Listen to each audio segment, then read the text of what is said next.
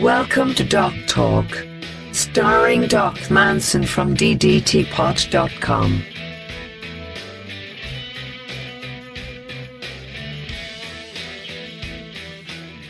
Hello there, and welcome to a very special edition of Doc Talk. I have with me here today a old, old, old friend. Goes by the name of the narcissist these days. Uh. Big E Smalls, Little E. How are we doing today, good sir? I'm doing pretty well, although I'm not sure if I should be offended by the emphasis on the old there. How about the little? Oh well, that that's understood. So, okay. Who are you, vaguely speaking, and how do I know you? Well, I'm a person. I, I've That's uh, as about as vague as you can get. That's that's good. That's good. You're you're catching on quickly. I, I've I've listened to a couple episodes. Um, And you know, but- I'm the one who obstructs, not I'm not the one who gets obstructed. So let's move this along, shall we? well, uh, I believe we are old friends from uh, the college years, back when uh, Mr. DC Matthews, uh, NAI, had talked about his uh, one of his old roommates. I am that old roommate. Um, Oh yeah, I'm all- yes. You guys love all- each other. Oh, we are best buds. Um, the other person that you might associate me with is whenever they mention uh, Rachel on the podcast, I'm the boyfriend. So I'm that other guy. You're so the one you who guys- gets all those threats, I presume, about getting dumped because of all those awful boyfriend jokes. I mean, the ex-boyfriend jokes are um, not necessarily because I'm being dumped. Uh, I think it's just uh, Rachel's not, you know, able to come up with the same quality of humor that I am capable of, and she's just a little jealous. That's all. That's how I see this. Are you really going to claim that somebody's jealous of that level of humor? Well, when your level of humor is uh, at that quality, you kind of have to hope for anything. Okay, fair enough. Um, so we are old friends from uh, college. Um, we were roommates as well. There was a time when both, all three of us, you, me, and uh, DC, lived underneath a single roof. Um, how long ago was that? That was what, a decade ago? Was that, or was that more now? That was back uh, About that.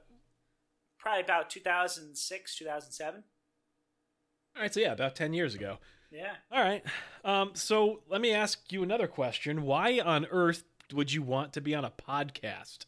Uh, one with me, no less. well uh, I, I share the same affliction that you are uh, that you have i too am a wrestling fan i have uh, been a wrestling fan for a long time since i was a little kid back uh, you know mid to late 80s and so, okay, if you've been a wrestling fan since um, your childhood, what what's your what is your earliest memory of wrestling? Uh, probably my earliest memories are back in the you know the Hulk Hogan days. You got the probably like back in like early '90s is probably when I really really remember wrestling. I remember the cheesiness of you know the horrible double Undertaker SummerSlam. Would you have Yes, that was so good. What are you talking about? Horrible cheesiness. That was one of the best memories I have from my childhood. Oh no, no, that was because it was sponsored by Domino's. That's why. That too. That's why it's horrible cheesiness. I see. Um, but back then, you had Razor Ramon, you had Shawn Michaels, you know the classics of the Okay. of the day. But who were your favorite characters of the day? Oh, my favorites. Let's see here. Little Smalls, little Biggie Smalls, little Young Smalls, little little. Uh, when you were the youngin, when you were you know the young the young E, uh, what who did you gravitate towards? I mean, Shawn Michaels was probably my my favorite uh, growing up. Wrong, wrong, wrong. What? Wrong. How? What were you a stupid child? Why would you like Shawn Michaels back then? I mean, he just he, he had the total package, you know. Ironically, the person who was not the total package was, in fact, Lex Luger. He was not the total package. Now they claimed that he was though. Um, so I've you seen the liked package, not that total. you've actually seen his package. Is that what you're going to? Are you going on the airwaves now to make this confession that you have in fact seen Lex Luger's package? We're talking about the tour bus, right?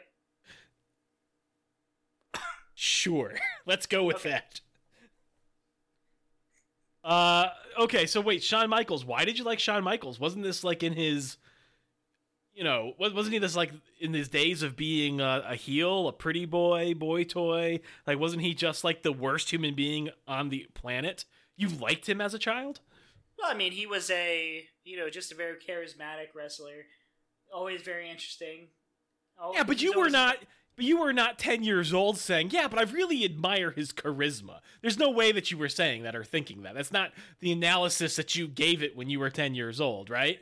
Or am I wrong? Were you very mature for a nine-year-old wrestling connoisseur? I, I don't know. You tell I, I me. don't think I, I don't think I've ever been labeled as very mature. Uh, True. now. we can um, ask Rachel. Why don't we ask Rachel if that's a label that's appropriate? Rachel, would you consider me a mature person at any No. point? she immediately, immediately said no, shook her head several times. I take that as a yes. Oh yeah, we heard it. There, there was no, uh, there was no hesitation on her part. Okay, so, so knowing then that that's not possibly the stance that you can be trying to defend. Again, I ask you, sir, how on earth could you like Shawn Michaels? I mean, my earliest days. I mean, I, am still going to put your childhood on trial here. That's exactly what we're doing. I mean, of course, I was also a huge fan of the Hulk Hogan's and the the Macho Mans of the world. Oh no, you do not get to deflect and change the subject here. Hulk Hogan, Macho Man, that was the correct answer. But now, since you've decided to start down this path, and you say that Shawn Michaels was your favorite wrestler, I want to know why. Why for Shawn him- Michaels? I think it's a long term kind of thing. Like No, I remember him. wow, you were holding court here. You were a tough interview. Were, sorry, uh, I asked the hard questions. the hard pressing questions when it comes to such important events such as my childhood. Hey, this is important. This is this is giving the neighborhood, all the DDT besties Context. out here, right? We're, we're giving you context. We're introducing you as a new character that might, you know, pop up on these uh, these podcast streams. They need to know about you, and they need to know whether or not you pass uh, the doc test. So, you know, can you handle it? I, I, To paraphrase one uh, Rich Swann, can you handle this? I did start dancing when you said that. Well, it, it happened. It's natural. Um, but uh, I mean, I think you're right. Looking back, Shawn Michaels probably would not be the number one choice. He was a dick. Admit it. He's well, even when he was good, he was still a dick. Well, that's probably true. But do you, do you do you have any recol- legitimately? Do you have any recollection of him not being a good guy, or did you just like Oh, him? yeah. I mean, plenty of people cheered him. There's really nothing wrong with that. I mean, I don't know if I. I mean, it wasn't necessarily something where you had to like personally like him, but it was you could sense that anything he was involved in, you enjoyed because either you enjoyed somebody kicking his butt, or you enjoyed once he turned, you enjoyed him, you know, getting his. And see, I don't. Again, I don't mean to put you on blast or call you out, but I feel like that's a very that's a very mature sort of perspective to take on this. When I was a kid, I hated Shawn Michaels. I, I had no I had no thought in my head that oh well I don't like him, uh, but you know when he gets his butt kicked by Bret Hart, I'm really gonna like that. I know he's gonna put on a good match. I wasn't thinking about good matches. I wasn't evaluating the quality of the performance. I just knew he was a bad dude. I didn't like him. He was you know a slimy boy toy whatever face. Uh, he stinks, and yeah, I'm gonna totally cheer for you know the Hulk Hogan's, the Randy Savages, the the Bret Harts. I mean, you know, I was 110. percent Don't tell me. Maybe I was a naive child. I mean, that's entirely possible. Well, hey, Um, hey, hey! When, one thing you mentioned there with the Bret Hart, I mean, did you not remember his whole story with his trainer and how when they were leading into the Iron Man match, this was like the most important match of his career, and him winning that really changed everything. You know, that made him into that baby face that everybody could cheer, and that build up to that that experience there, that really, you know, kind of solidified him as, you know, not being such a sleazeball anymore. I mean, he definitely was a sleazeball, but again, I don't think I was really necessarily aware of him as a sleazeball when I came into it. I mean, obviously, when I went back and I rented the older WrestleManias from the local, uh, you know, Video Galaxy or RX Place or whatever, yeah, like I guess I, I if I, I paid close enough attention, I would recognize the fact that he was in fact not a face in those early matches. Uh, but you know, when I was really into wrestling, paying attention, the current sort of storyline, I think he was already sort of past that, or at least my awareness of him being a sleaze was, was sort of uh, downplayed for sure. So I never really knew him as anything other than that, you know, hitman character with the sunglasses, giving them to kids, and being that general sort of go lucky hero type, you know. Well, even then, I mean, Bret Hart was. But you still bring up a good point. But Yeah. Bret Hart was still kind of the good guy in that, but I mean, at least that made that ma- made uh, Shawn Michaels a character that was worth you know cheering for and rooting for. I mean, how can you say I was a child and I watched uh, Shawn Michaels super kick Marty Jannetty through plate glass and say, "Oh yeah, he's a he's the guy I want to cheer." Well, did you ever think Marty Jannetty had it coming? No. In fact, not as a 10-year-old I didn't. I mean, now, yeah, clearly, but not as a 10-year-old. Certainly not. Well, I mean, to be fair, don't you think some people just have that kind of face that needs a super kick? I think you do, yeah. Well, that's why I know. I'm Marty Jannetty, basically. Oh, yeah, So- fair enough. I understand. I understand his uh his situation. I see. Sometimes you Okay. just need to get kicked in the face. Yeah. So what? Uh, who else did you enjoy be- besides Shawn Michaels? Was it so? Wait, oh, wait, but first, Shawn Michaels is your number one. You're gonna say number one as as a child. Your number one was Shawn Michaels. I would say overall, long term approach. No, no, no, no, no. You can't. You don't get to say that because long term, I wouldn't. My my childhood hero was Hulk Hogan, but long term, I don't think I can. No. I can still claim that, but I I'm not. I'm not going to change my answer. As a child, I, I thought Hulk Hogan was awesome. I mean, Hogan was awesome. Yes. I mean, I, I, I ate my vitamins. I said my prayers. I did. I did. Did my part. Um. So I definitely was a big fan of the Hulkster. Uh, let's see. I, you know, Macho Man. His story was always very interesting. I remember him, even when he got involved with uh, Yin, You know, the, the mega powers. Right. Um. Let's see. I really I- I- enjoyed. I will say this. Now I'm thinking back, I did really like Jake the Snake, even though he Yeah. was, you know, he spent a long time sort of as a bad guy as well. Although he, he clearly did have some face turns, because I think when I think about him and one of the things I really liked, um, I mean, as a kid, it was probably his feud with the Undertaker. Although I think was he a heel in that, Jake? I think he might have been. Well, when the Undertaker first came out, he was kind of a heel because he kind of started with, um, Yeah, but when they were actually feuding, like in the funeral parlor, I, I want to say Jake was the bad guy there, not Taker at that point. yeah. Well, I mean, I would probably say Jake could be the bad guy, but he, I mean, he had no chance of winning that match. So No, but I think I still liked him even at that point. But yeah, like I'm thinking, like you know, his his, his blindfold match with uh, what the Mar- yeah. yeah Martel. Like I mean, I loved him through that period yeah. for sure. Um, uh, well, what so about who? when he? Oh, I was gonna say, ahead. what about when uh, his snake was biting Macho? Yeah, you know, I think at that point I couldn't I couldn't justify Jake the Snake uh, in my mind. At that point, I knew he was reprehensible. I mean, you can't you can't put Miss Elizabeth through that and not No. at her wedding reception. I mean, that's No. that's just uncalled for at best. but doesn't that really go back to my whole story with uh, Shawn Michaels, where even if you don't necessarily like the guy and you know the guy is kind of a sleazeball, there can still be some like stuff you can take out of that. You still enjoy the story that's being told, and if you enjoy the story Yeah, being told, I, I it's agree. always involving that person. I agree, but I again, I think that's a very mature. I think that's a 2020. That's a rear view mirror perspective. I don't think I was thinking any of that when I was 10. I, I think at that point I said, "Oh man, Jake's a jerk now. I hate him. Ah, Macho is ah, you, you know, like." But regardless, again, uh, maybe I was a naive, naive child. I, I, I get it. That, that that's fine. But okay, so you liked Shawn Michaels, you liked Hulk Hogan. Um, well, who else? Who did you who, who did who did you dislike? Who did you not like? I mean, there's always those guys that. I mean, I remember one of the the storylines that I definitely remember as a child that really stood out to me was the whole uh, Ultimate Warrior Papa Shango feud. Okay, so that's a good example because Papa Shango, looking back on it now, I don't like that character. I don't like the gimmick. I don't like anything he was involved with. But for different reasons now than Yeah. when I was a kid. When I was a kid, I was legitimately afraid of that dude. I was legit like, oh god, oh no, he he's doing the voodoo on the Ultimate Warrior. Oh god, I I booked, I bought it, hook, line, and Oh, yeah. sinker. Oh yeah, Um, now I look back on it, I say, "Oh God, it was so terrible. How could I ever have actually, you know, uh, you know, um, not to say the performer, uh, Papa Shango there is, is bad. He's he's had certainly different characters, different gimmicks throughout the year. Oh, absolutely, and well deserving, but not necessarily for his work as Papa Shango.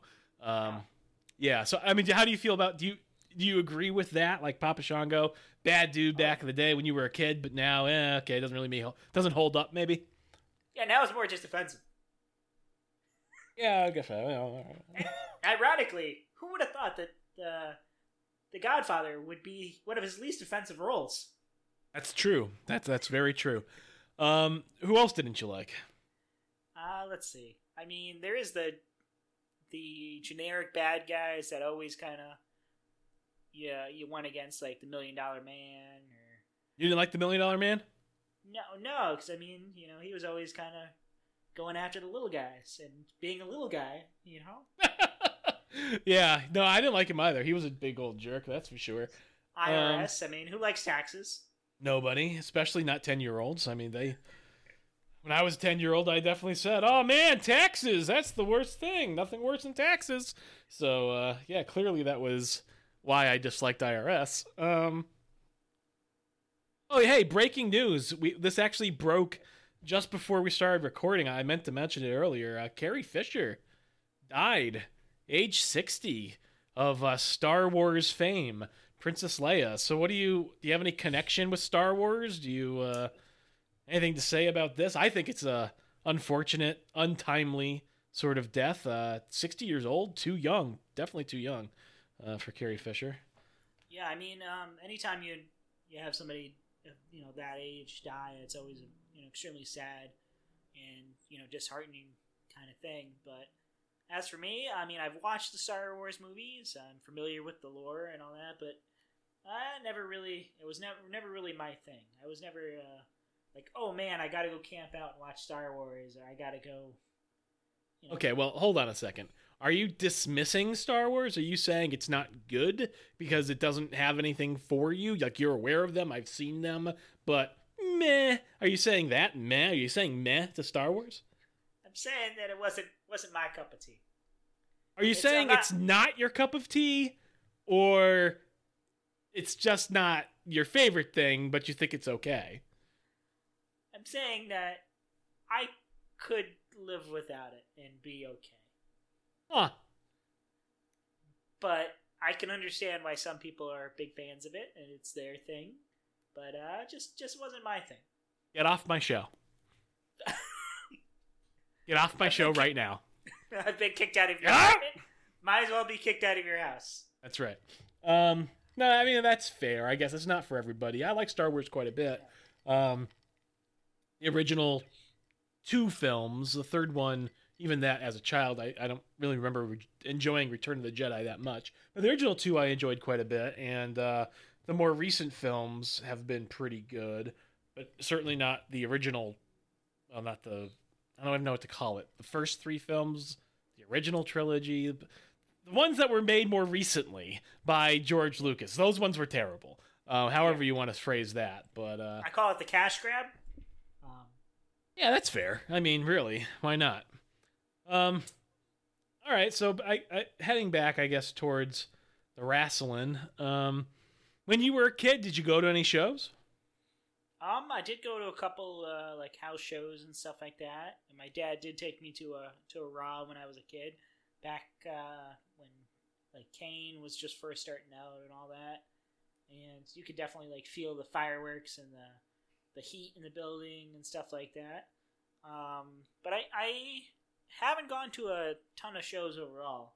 Although uh, I did recently go to the uh, the Raw on Halloween that was uh, that was in town with Yep. uh, with Ra- Rachel, and uh, she she I feel like is going to be somebody that is bringing me to a lot more shows.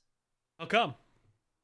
She is probably a bigger fan than I could ever probably probably ever be. Aren't you like one of the biggest wrestling fans that I've ever met? Oh, well, you've met Rachel, so clearly. Well, prior to my meeting her, like outs excluding Rachel, who again undisputably is the biggest wrestling fan I've ever met. Um, excluding her prior to that, prior to meeting her, I would say you probably were the biggest fan. But although I don't even know if that's true. I mean, comp- I want you right now compare and contrast yourself with DC Matthews. Um, which of you are the bigger wrestling fan? Ooh. Um, I think he probably watches it more than I do. Because he will go on the network and search down things, and he'll watch most of Raw and most of SmackDown and 205. These days, these days you don't do that. No, I'm at most I'm lucky if I make it through Raw, and that's about it. I'll watch all the pay per views and stuff like that, but I uh, just not not that into it anymore. Really?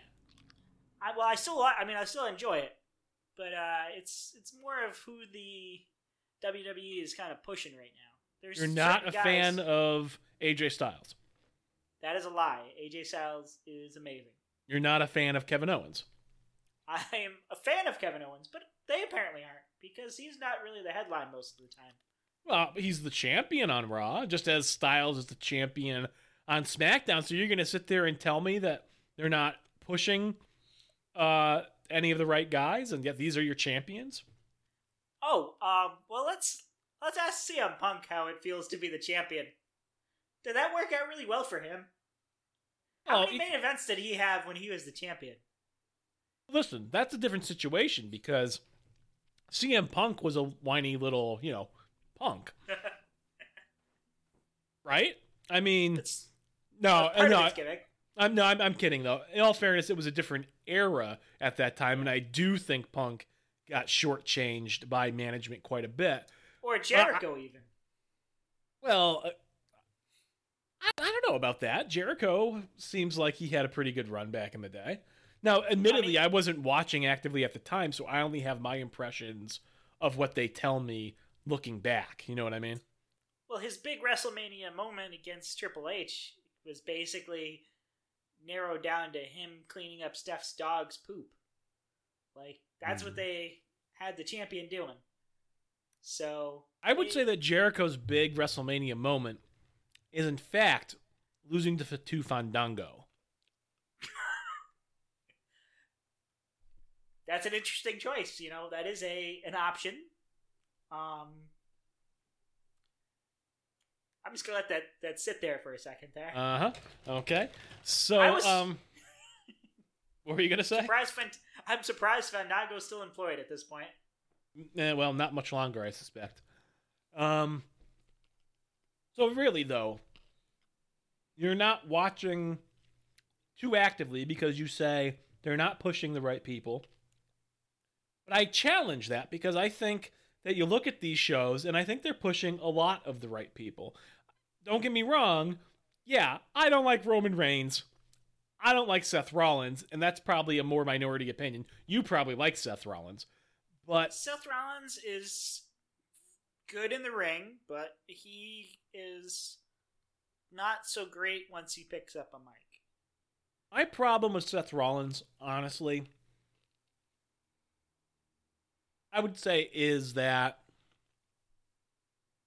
he has not been booked very well. He he's been booked the same way despite being a face as he was when he was a heel. So it's really hard to really judge what he's supposed to be when he always kind of seems a little squirrely and I mean, I guess you can make the argument that there's no such things as heel or faces anymore. You know, they're embracing that gray area. But I always have trouble really getting behind a guy who's supposed to be sort of, you know, the fan favorite, the mainstream audience pick. I have trouble embracing people like that when they have such grievous and obvious flaws uh, in their past, in their character.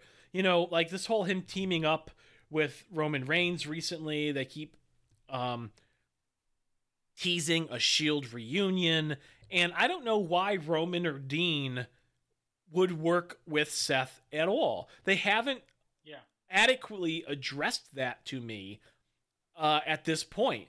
Like they were brothers. He turned on them. You know what I mean? Like there there needed to be some sort of Resolution. something. They had to acknowledge it and move past it, not just ignore it. And I think DC has told me before, oh, well, they talked about it briefly on Raw this week. Yeah, whatever. It wasn't adequate. It really wasn't. They needed to have it out. They needed to have, you know, I'm we're gonna have a match and I'm gonna kick your ass, and then once that's over, we're even. Or you know what I mean? Something, anything. Um something physical, I think, to make up for for the magnitude of what he did. You know what I mean? You can't just expect me to forget it. Well, I think I think the reasoning behind it is more they're like, hmm, crowd does not seem to like Roman Reigns, but they seem to like the Shield. I wonder if we put Roman Reigns back in the Shield, if the crowd will like him again. I don't think that's possible. Oh, I'm fairly certain it isn't either, but Vince doesn't seem to care. No, he never does. But um, who else are they pushing that you think is a mistake? Well, Do you think Charlotte's a mistake? No, uh, well, I, I think the women's division there is a different issue. It's not that there's a mistake. I think Charlotte's doing a great job as a heel. Uh, I think the problem is they just don't have much else going on Raw for the women's division. It's pretty much Charlotte versus. It's been Charlotte versus Sasha for forever. And they just kept trading the titles every two seconds. And then now it's like, oh, well, now we got to switch to something else. Let's just throw Bayley in there. And now that's the story. And now My Sasha problem- My problem with this is that they spent all this time going back and forth with Sasha and Charlotte, and Bayley just sat on the sidelines. They should have been doing something with her. They should have been looking at SmackDown, looking at how they were building a secondary feud. They should have had Bayley feuding with Nia Jax. Because now suddenly this week on Raw, you've got Bayley now feuding with Charlotte and Dana Brooke, and now you've got Nia Jax again feuding with Jobbers, and uh, I guess t- technically also Sasha Banks. Um, you know, like what were they doing all this time? I know that Bayley was the money feud with Charlotte for WrestleMania. They've been holding off on it. I get that. Why couldn't Bayley be feuding with Dana Brooke? Why couldn't she be feuding with Nia Jax? Why is it just because they really don't trust Nia or Dana in the ring yet? Um, is there nobody else on that show? Couldn't they have entered her into a program with as much as I don't like her, but Alicia Fox? I mean, Alicia Fox is okay in the She's ring. employed? Oh, yeah, she's been with Cedric Alexander. I, Are they, I le- are they legitimately dating, or is that just uh, kayfabe? I, I I have no idea. Uh, you know who's the person to ask? I, I am pretty sure that is not true. Rachel. Cedric Alexander, Alexander, he's already like married, right? They are not married. He's got a girlfriend though. A long-term girlfriend that was squashed by Nia Jax, but they have a baby. Okay, he already has a long-term girlfriend. Okay, so this is Uh, not true then. She actually appeared on, as Rachel pointed out, she appeared on Raw number uh, when they were in um, was South Carolina, North Atlanta. Carolina, in Atlanta, and she got squashed by Nia Jax. Huh. And they apparently have a baby on the way at some point. No, baby's three. Oh, he's three. Never mind. Oh, all right. So, I, I mean, because if there was one on the way at the time of that match, that would have been a poor decision uh, on everyone's behalf. Yeah. Yeah, thinking back. Yeah, for Um, sure. But, you know, she, uh, that makes no sense. That whole pairing makes no sense. It's just, they have these people they have no idea for, so they're just throwing them on there. Yeah. Hmm. So what else? Um, I, well, I mean, I think part of it is just going back to what you harp on all the time is the stories don't always make any sense or they don't seem to have any long term plan for anything. But I thought you were a wrestling fan, much like one DC Matthews. Do the stories really matter, or can't you just sit down and watch hour after hour of wrestling and be satiated? It can be if the story. I mean, the the war, the wrestling is no longer a big part of wrestling anymore, though. I mean, the WWE doesn't even really focus on that anymore. Oh, you're saying wrestling is no longer a focus? You're full of crap. No, Well, hold on on a second. I'm calling you out here for a second. I would say that the wrestling is more important to the show right now than at any point in the past 15 years on WWE television. I would say they're having more high quality matches with regular occurrence than they have again in the last 10 to 15 years. I think it's more important now than it has been at any point in the recent past. Well, you look at, a, at some of these recent Raws, you have three hours of you know TV time, and they'll spend maybe fifteen minutes on wrestling. That's not true. I mean, because the only reason why I bring that up is because DC recently, you know, went through this with me and SmackDown. You know, SmackDown two hour show had something like uh, only four matches or something, and then we we was looking at Raw, and Raw in the three hours had like seven matches, which proportionally speaking is more wrestling per minute than what SmackDown put on. Um, I- don't even necessarily that's true in terms of actual minutes, but you know, No, that's the th- that's the difference because if you look at the number of matches, like on you know yesterday's Raw, you have a squash match by by Nia Jax. You have a match that never happened. Charlotte Beauregard was very good, by the way, getting squashed. Yeah. So there's you know you have these lots of matches. I mean, even think back when they were doing Nia Jax and Braun Strowman match squash matches at the same time. So you have Let me ask you a- let me ask you a serious question. minutes. Let me ask you a serious question. Uh, are you on Team Braun or not?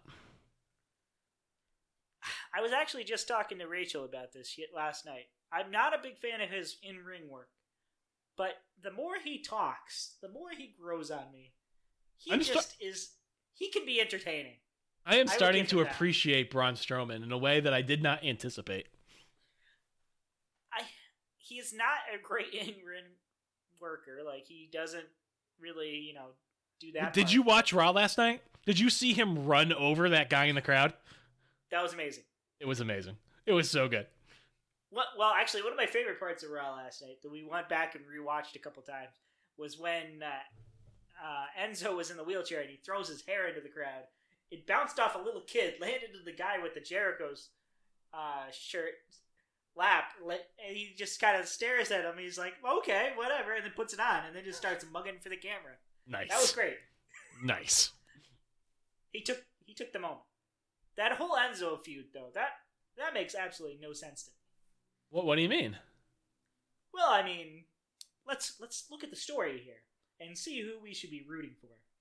We have a a man who is very obsessed with making sure that his wife is treated well and fairly and that he is, you know, the man that is going to take care of her.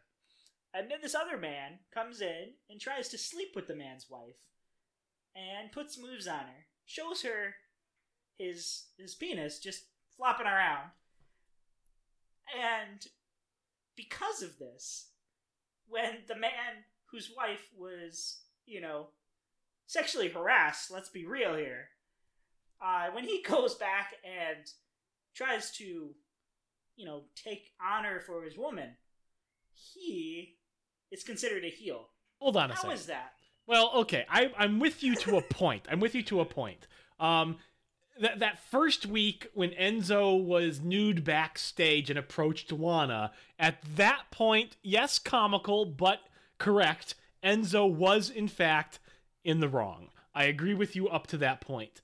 Post that point, the following week, the entire thing with him putting the moves on Lana and then being beaten down in the hotel room. Well, he was, Enzo was lured back to that hotel room underneath false pretenses of uh, Him trying to have yeah, sex with a man's wife. Well, well, yes. However, it was false pretenses that she she invited him to do so. She is not innocent in this scenario. Neither is Rusev. They set a trap for Enzo, who was naive, who was gullible, and who, yeah, he fell for it. He went back to that room underneath those false pretenses. And yes, morally correct or not, um, that's neither here nor there because it was entrapment. So I think underneath that definition, Lana and Rusev clearly also are scheming bad people.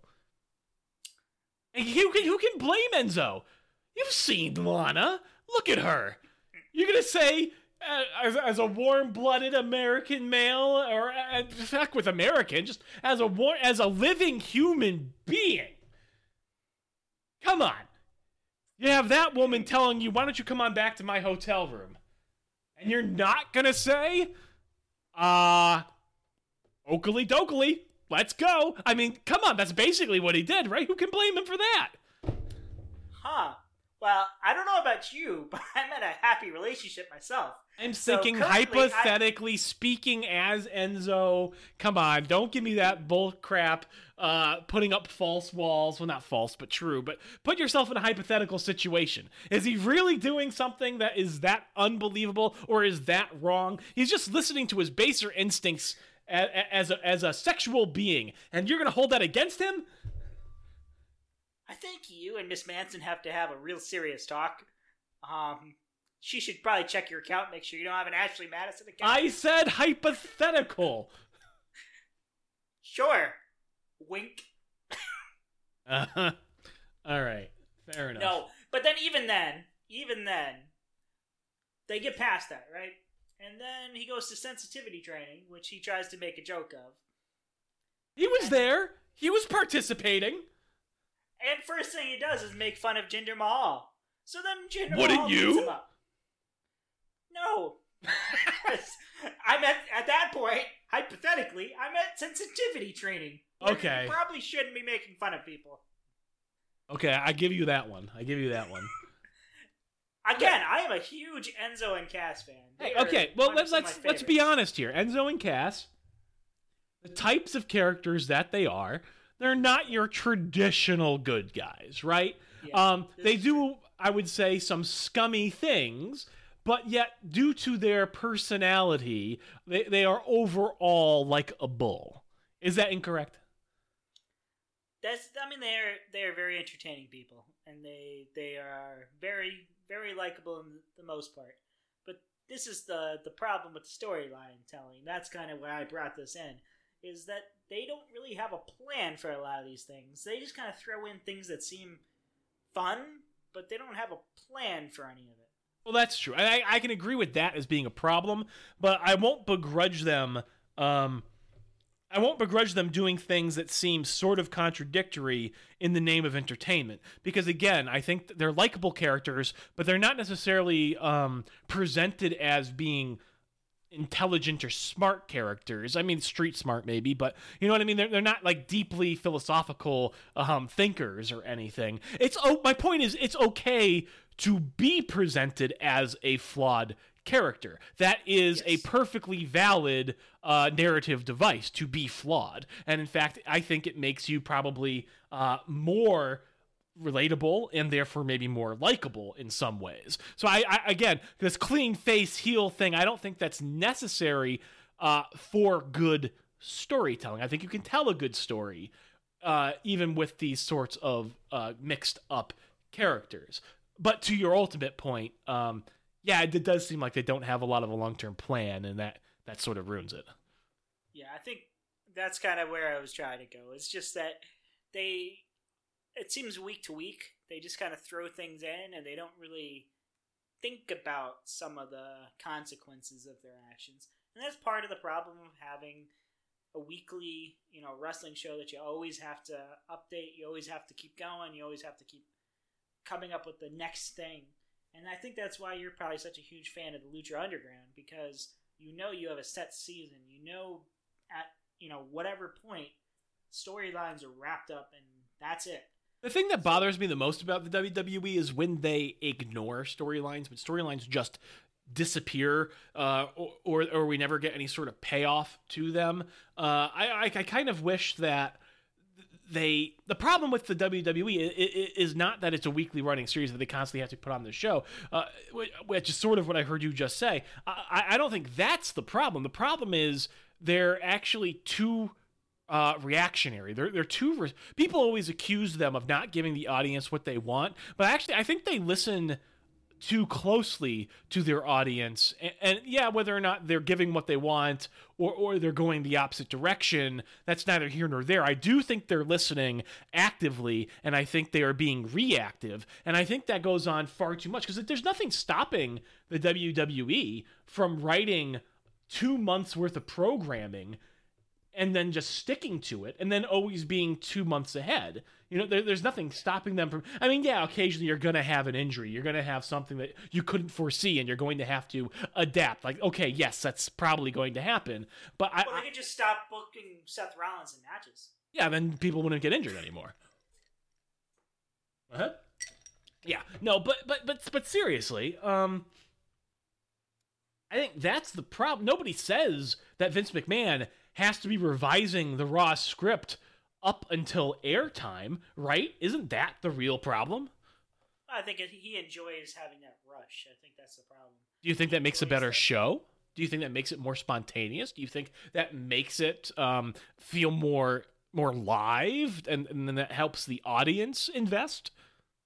I don't think it's spontaneous anymore, though. That's the thing. Like when we were watching as kids, and we had that, you know, the the Monday Night Wars, and you had WCW versus you know Raw, and every week you really had no clue what was going to happen. Like you really felt like anybody could show up, any sort of crazy storyline might pop up, and you had no clue what the payoff was going to be until it happened. So you kind of had to tune in. Now it's every single week you kind of know what's going to happen. You're thinking that they're not they're not adequately taking advantage of the live format.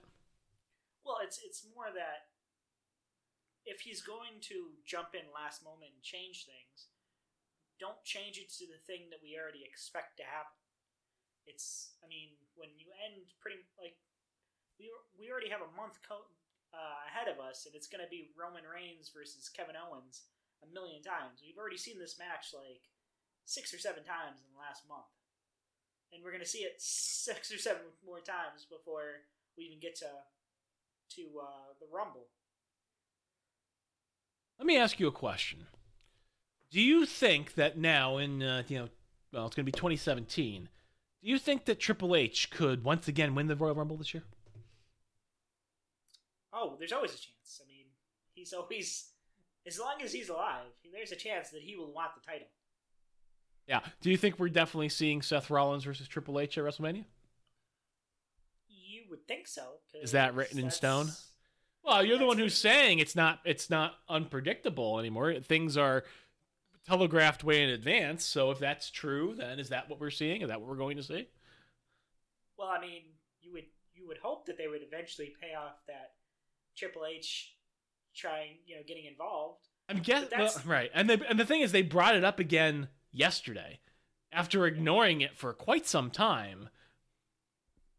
Well, that goes back to my point where, you know, he comes out even when they come out with something that's totally off the wall or totally different, they don't have a plan to follow up on it.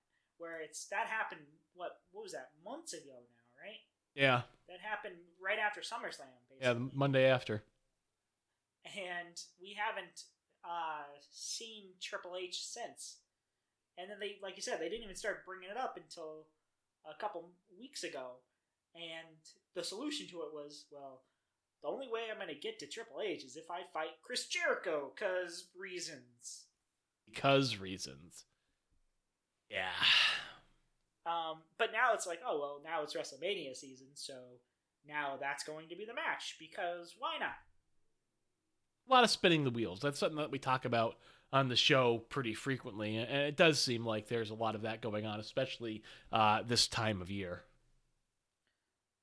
I mean, that kind of goes along with the whole you know push towards WrestleMania, and now that you have you know two pay per views every month, it makes it even you know it seems like every week that you have to f- come up with some sort of new story that makes things interesting and exciting and stuff like that. Have you been watching 205 Live? I have yet to watch it. Yeah, me too. What do you think about Neville? I love me some Neville. Neville is amazing as a wrestler. I think he would have been perfect fit for the cruiserweight division from the start because not only is he, you know, a high flying act, but he also was probably the strongest guy in the division by far.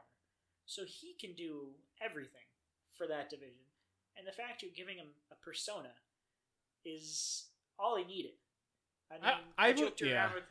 I was gonna say I joked around with Rachel for a long time that you know how he's always known as the man that gravity forgot. I said no, Neville is the man that creative forgot.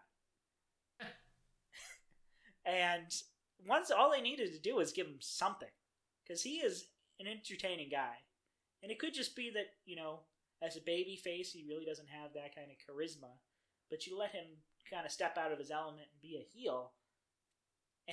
Hi, Miss Manson.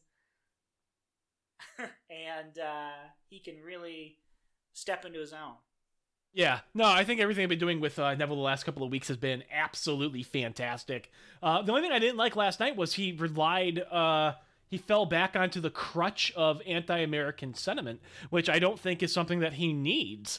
Um, I feel like most of the heels in the cruiserweight division at this point are simply sort of playing upon these foreign um, feelings, tensions, and I don't think he needed that. I think he could have just re- relied solely on I was being ignored and I am angry. Um, I don't think he needed to come out and say, "Oh, you don't like me because of my accident. You don't like me because I'm not American." I, I thought that was all way off base, and that was actually, I think, uh, uh, uh, somewhat of a misstep.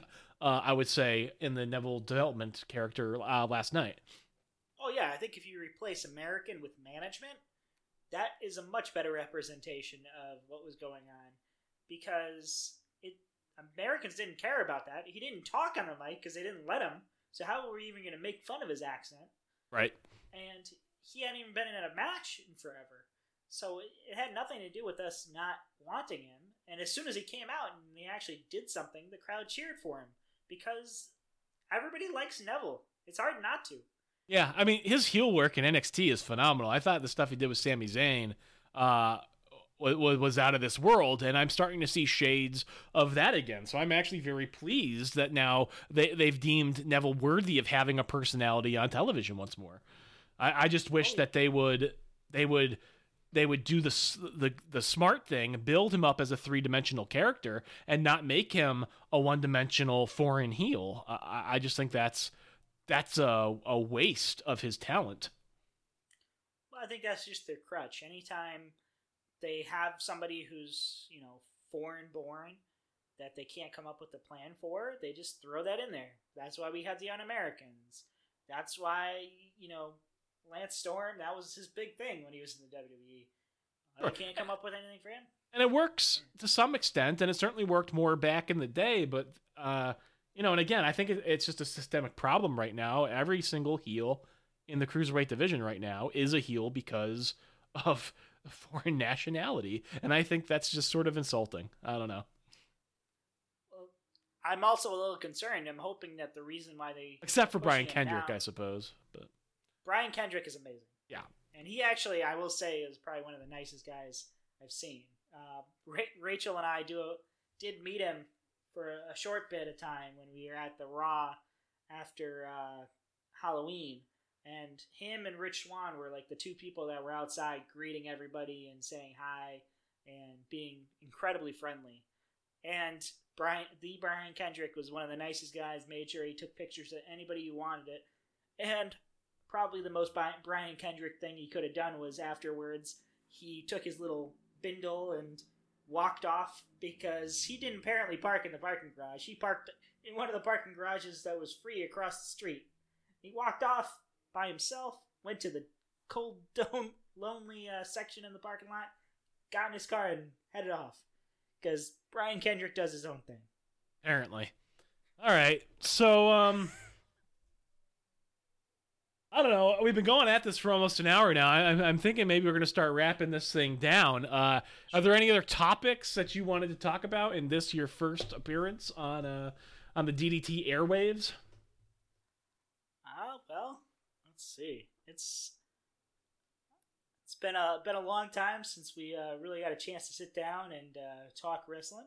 Hundred percent. Uh, I, I hope to eventually get to sit down with with you and DC again and uh, get to talk wrestling because I do remember back in the uh, the days when we lived together, we would uh, throw on the pay per view, no matter if it was uh, WWE or TNA or whatever.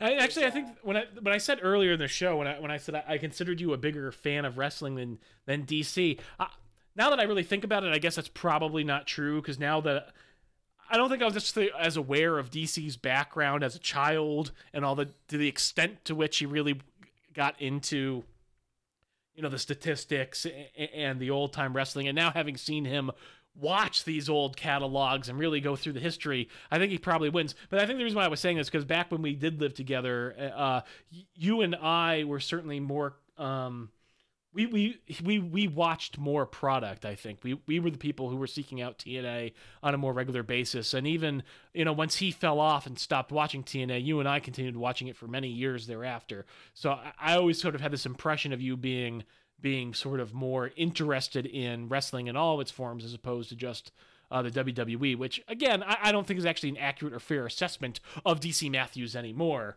Um, but that certainly I think was probably my impression back in the college days. Well, I think he's always been the big WWE fan. He's always, I mean, that's his bread and butter. But I, I mean, I was much more of a pure wrestling fan back then, and I was, you know, willing to try out whatever basically was popping up. And back then, I mean, it's hard to go wrong when you get a match between Samoa Joe or AJ Styles or Christopher Daniels, like some of the greats. And now, because of the way WWE has kind of turned things around, you get to see most of those guys in WWE. You don't have to go searching for them as much, and hopefully, you know, they still keep giving these guys a chance. I mean, I was definitely a little nervous when they brought in AJ, and I was afraid that they weren't going to take advantage of him. But they seem to have uh, caught on that this guy is a marketable man, and he can. I will say this: I- have always been impressed with AJ Styles for his in-ring uh, work, but I was never very a very big fan of his on the microphone. Uh, it was definitely his weakest sort of um, trait, I guess, when you look at his when you look at AJ's total package. Um, but you know, oh yeah. But I, I, I, will say that that caused me some concern when he was coming to the WWE because I wasn't sure whether or not he was actually going to uh, be able to to hang in a WWE sense of the word. Who they care very much whether uh, you are you are capable of being charismatic, and you know bringing in a big indie guy like that really any reason to keep him down, at least in my mind. So I, I, was worried about that, but I will say AJ Styles is doing some of the best work of his entire career uh, right now in the WWE. I mean, sure, was he maybe more physically capable ten years ago in TNA? Uh, sure, some of those matches, but maybe just because of the competition. Who can say? But let's face it. I mean, he's getting older. He's probably slowing down uh, to some extent.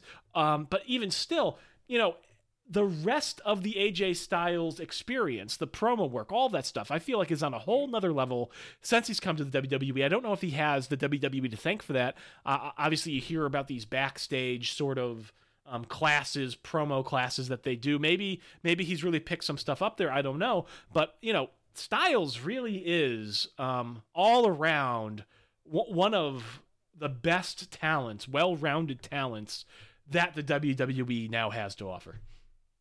Well, I think part of that is number one, look who he's working with. Like some of the guys he's working with now have make it a lot easier to um, kind of play off of. I mean, when he you're right. got in there, Styles versus Miz, Ellsworth yeah. has been absolutely gold. Like I can't think of a better opponent than James Ellsworth for AJ Styles. You're right.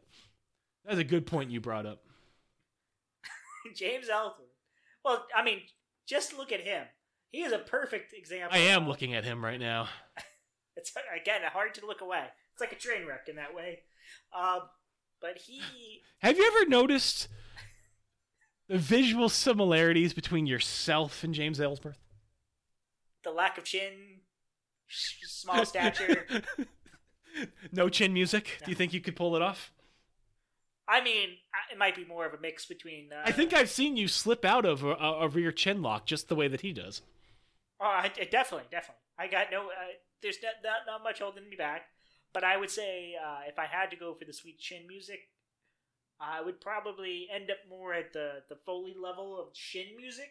Yeah, yeah. Um, let's just, let's be honest. I'm not lifting my leg that high, no, no, not anymore. None, none of us are. or or ever. Well, that's fair. All right, Um, all right, Biggie Smalls. This has I've been gone fun. through several names today. Yeah, little little e.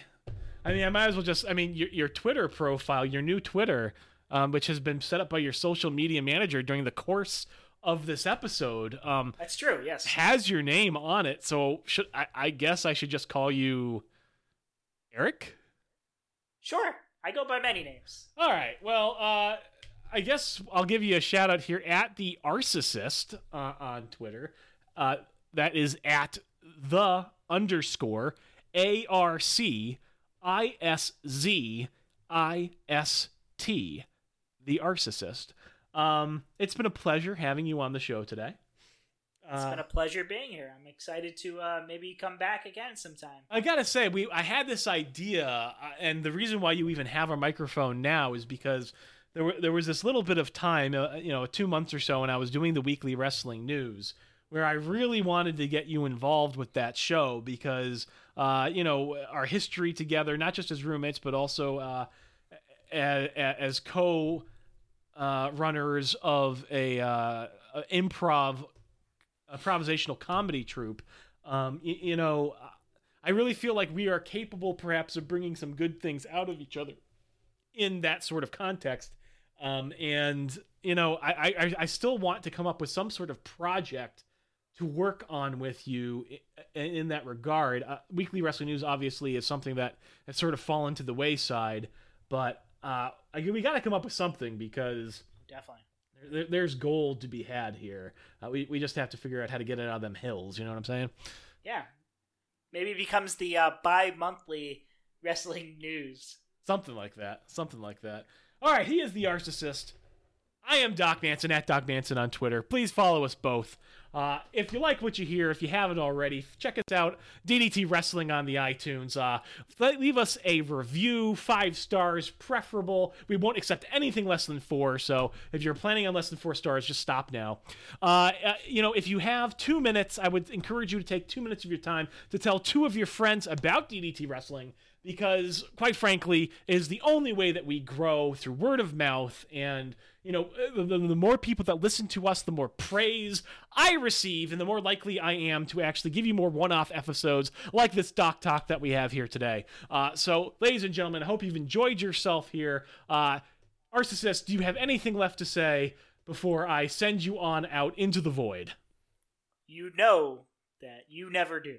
and neither do you. Thank you, ladies and gentlemen. This has been Doc Doc. Have yourselves a wonderful holiday season.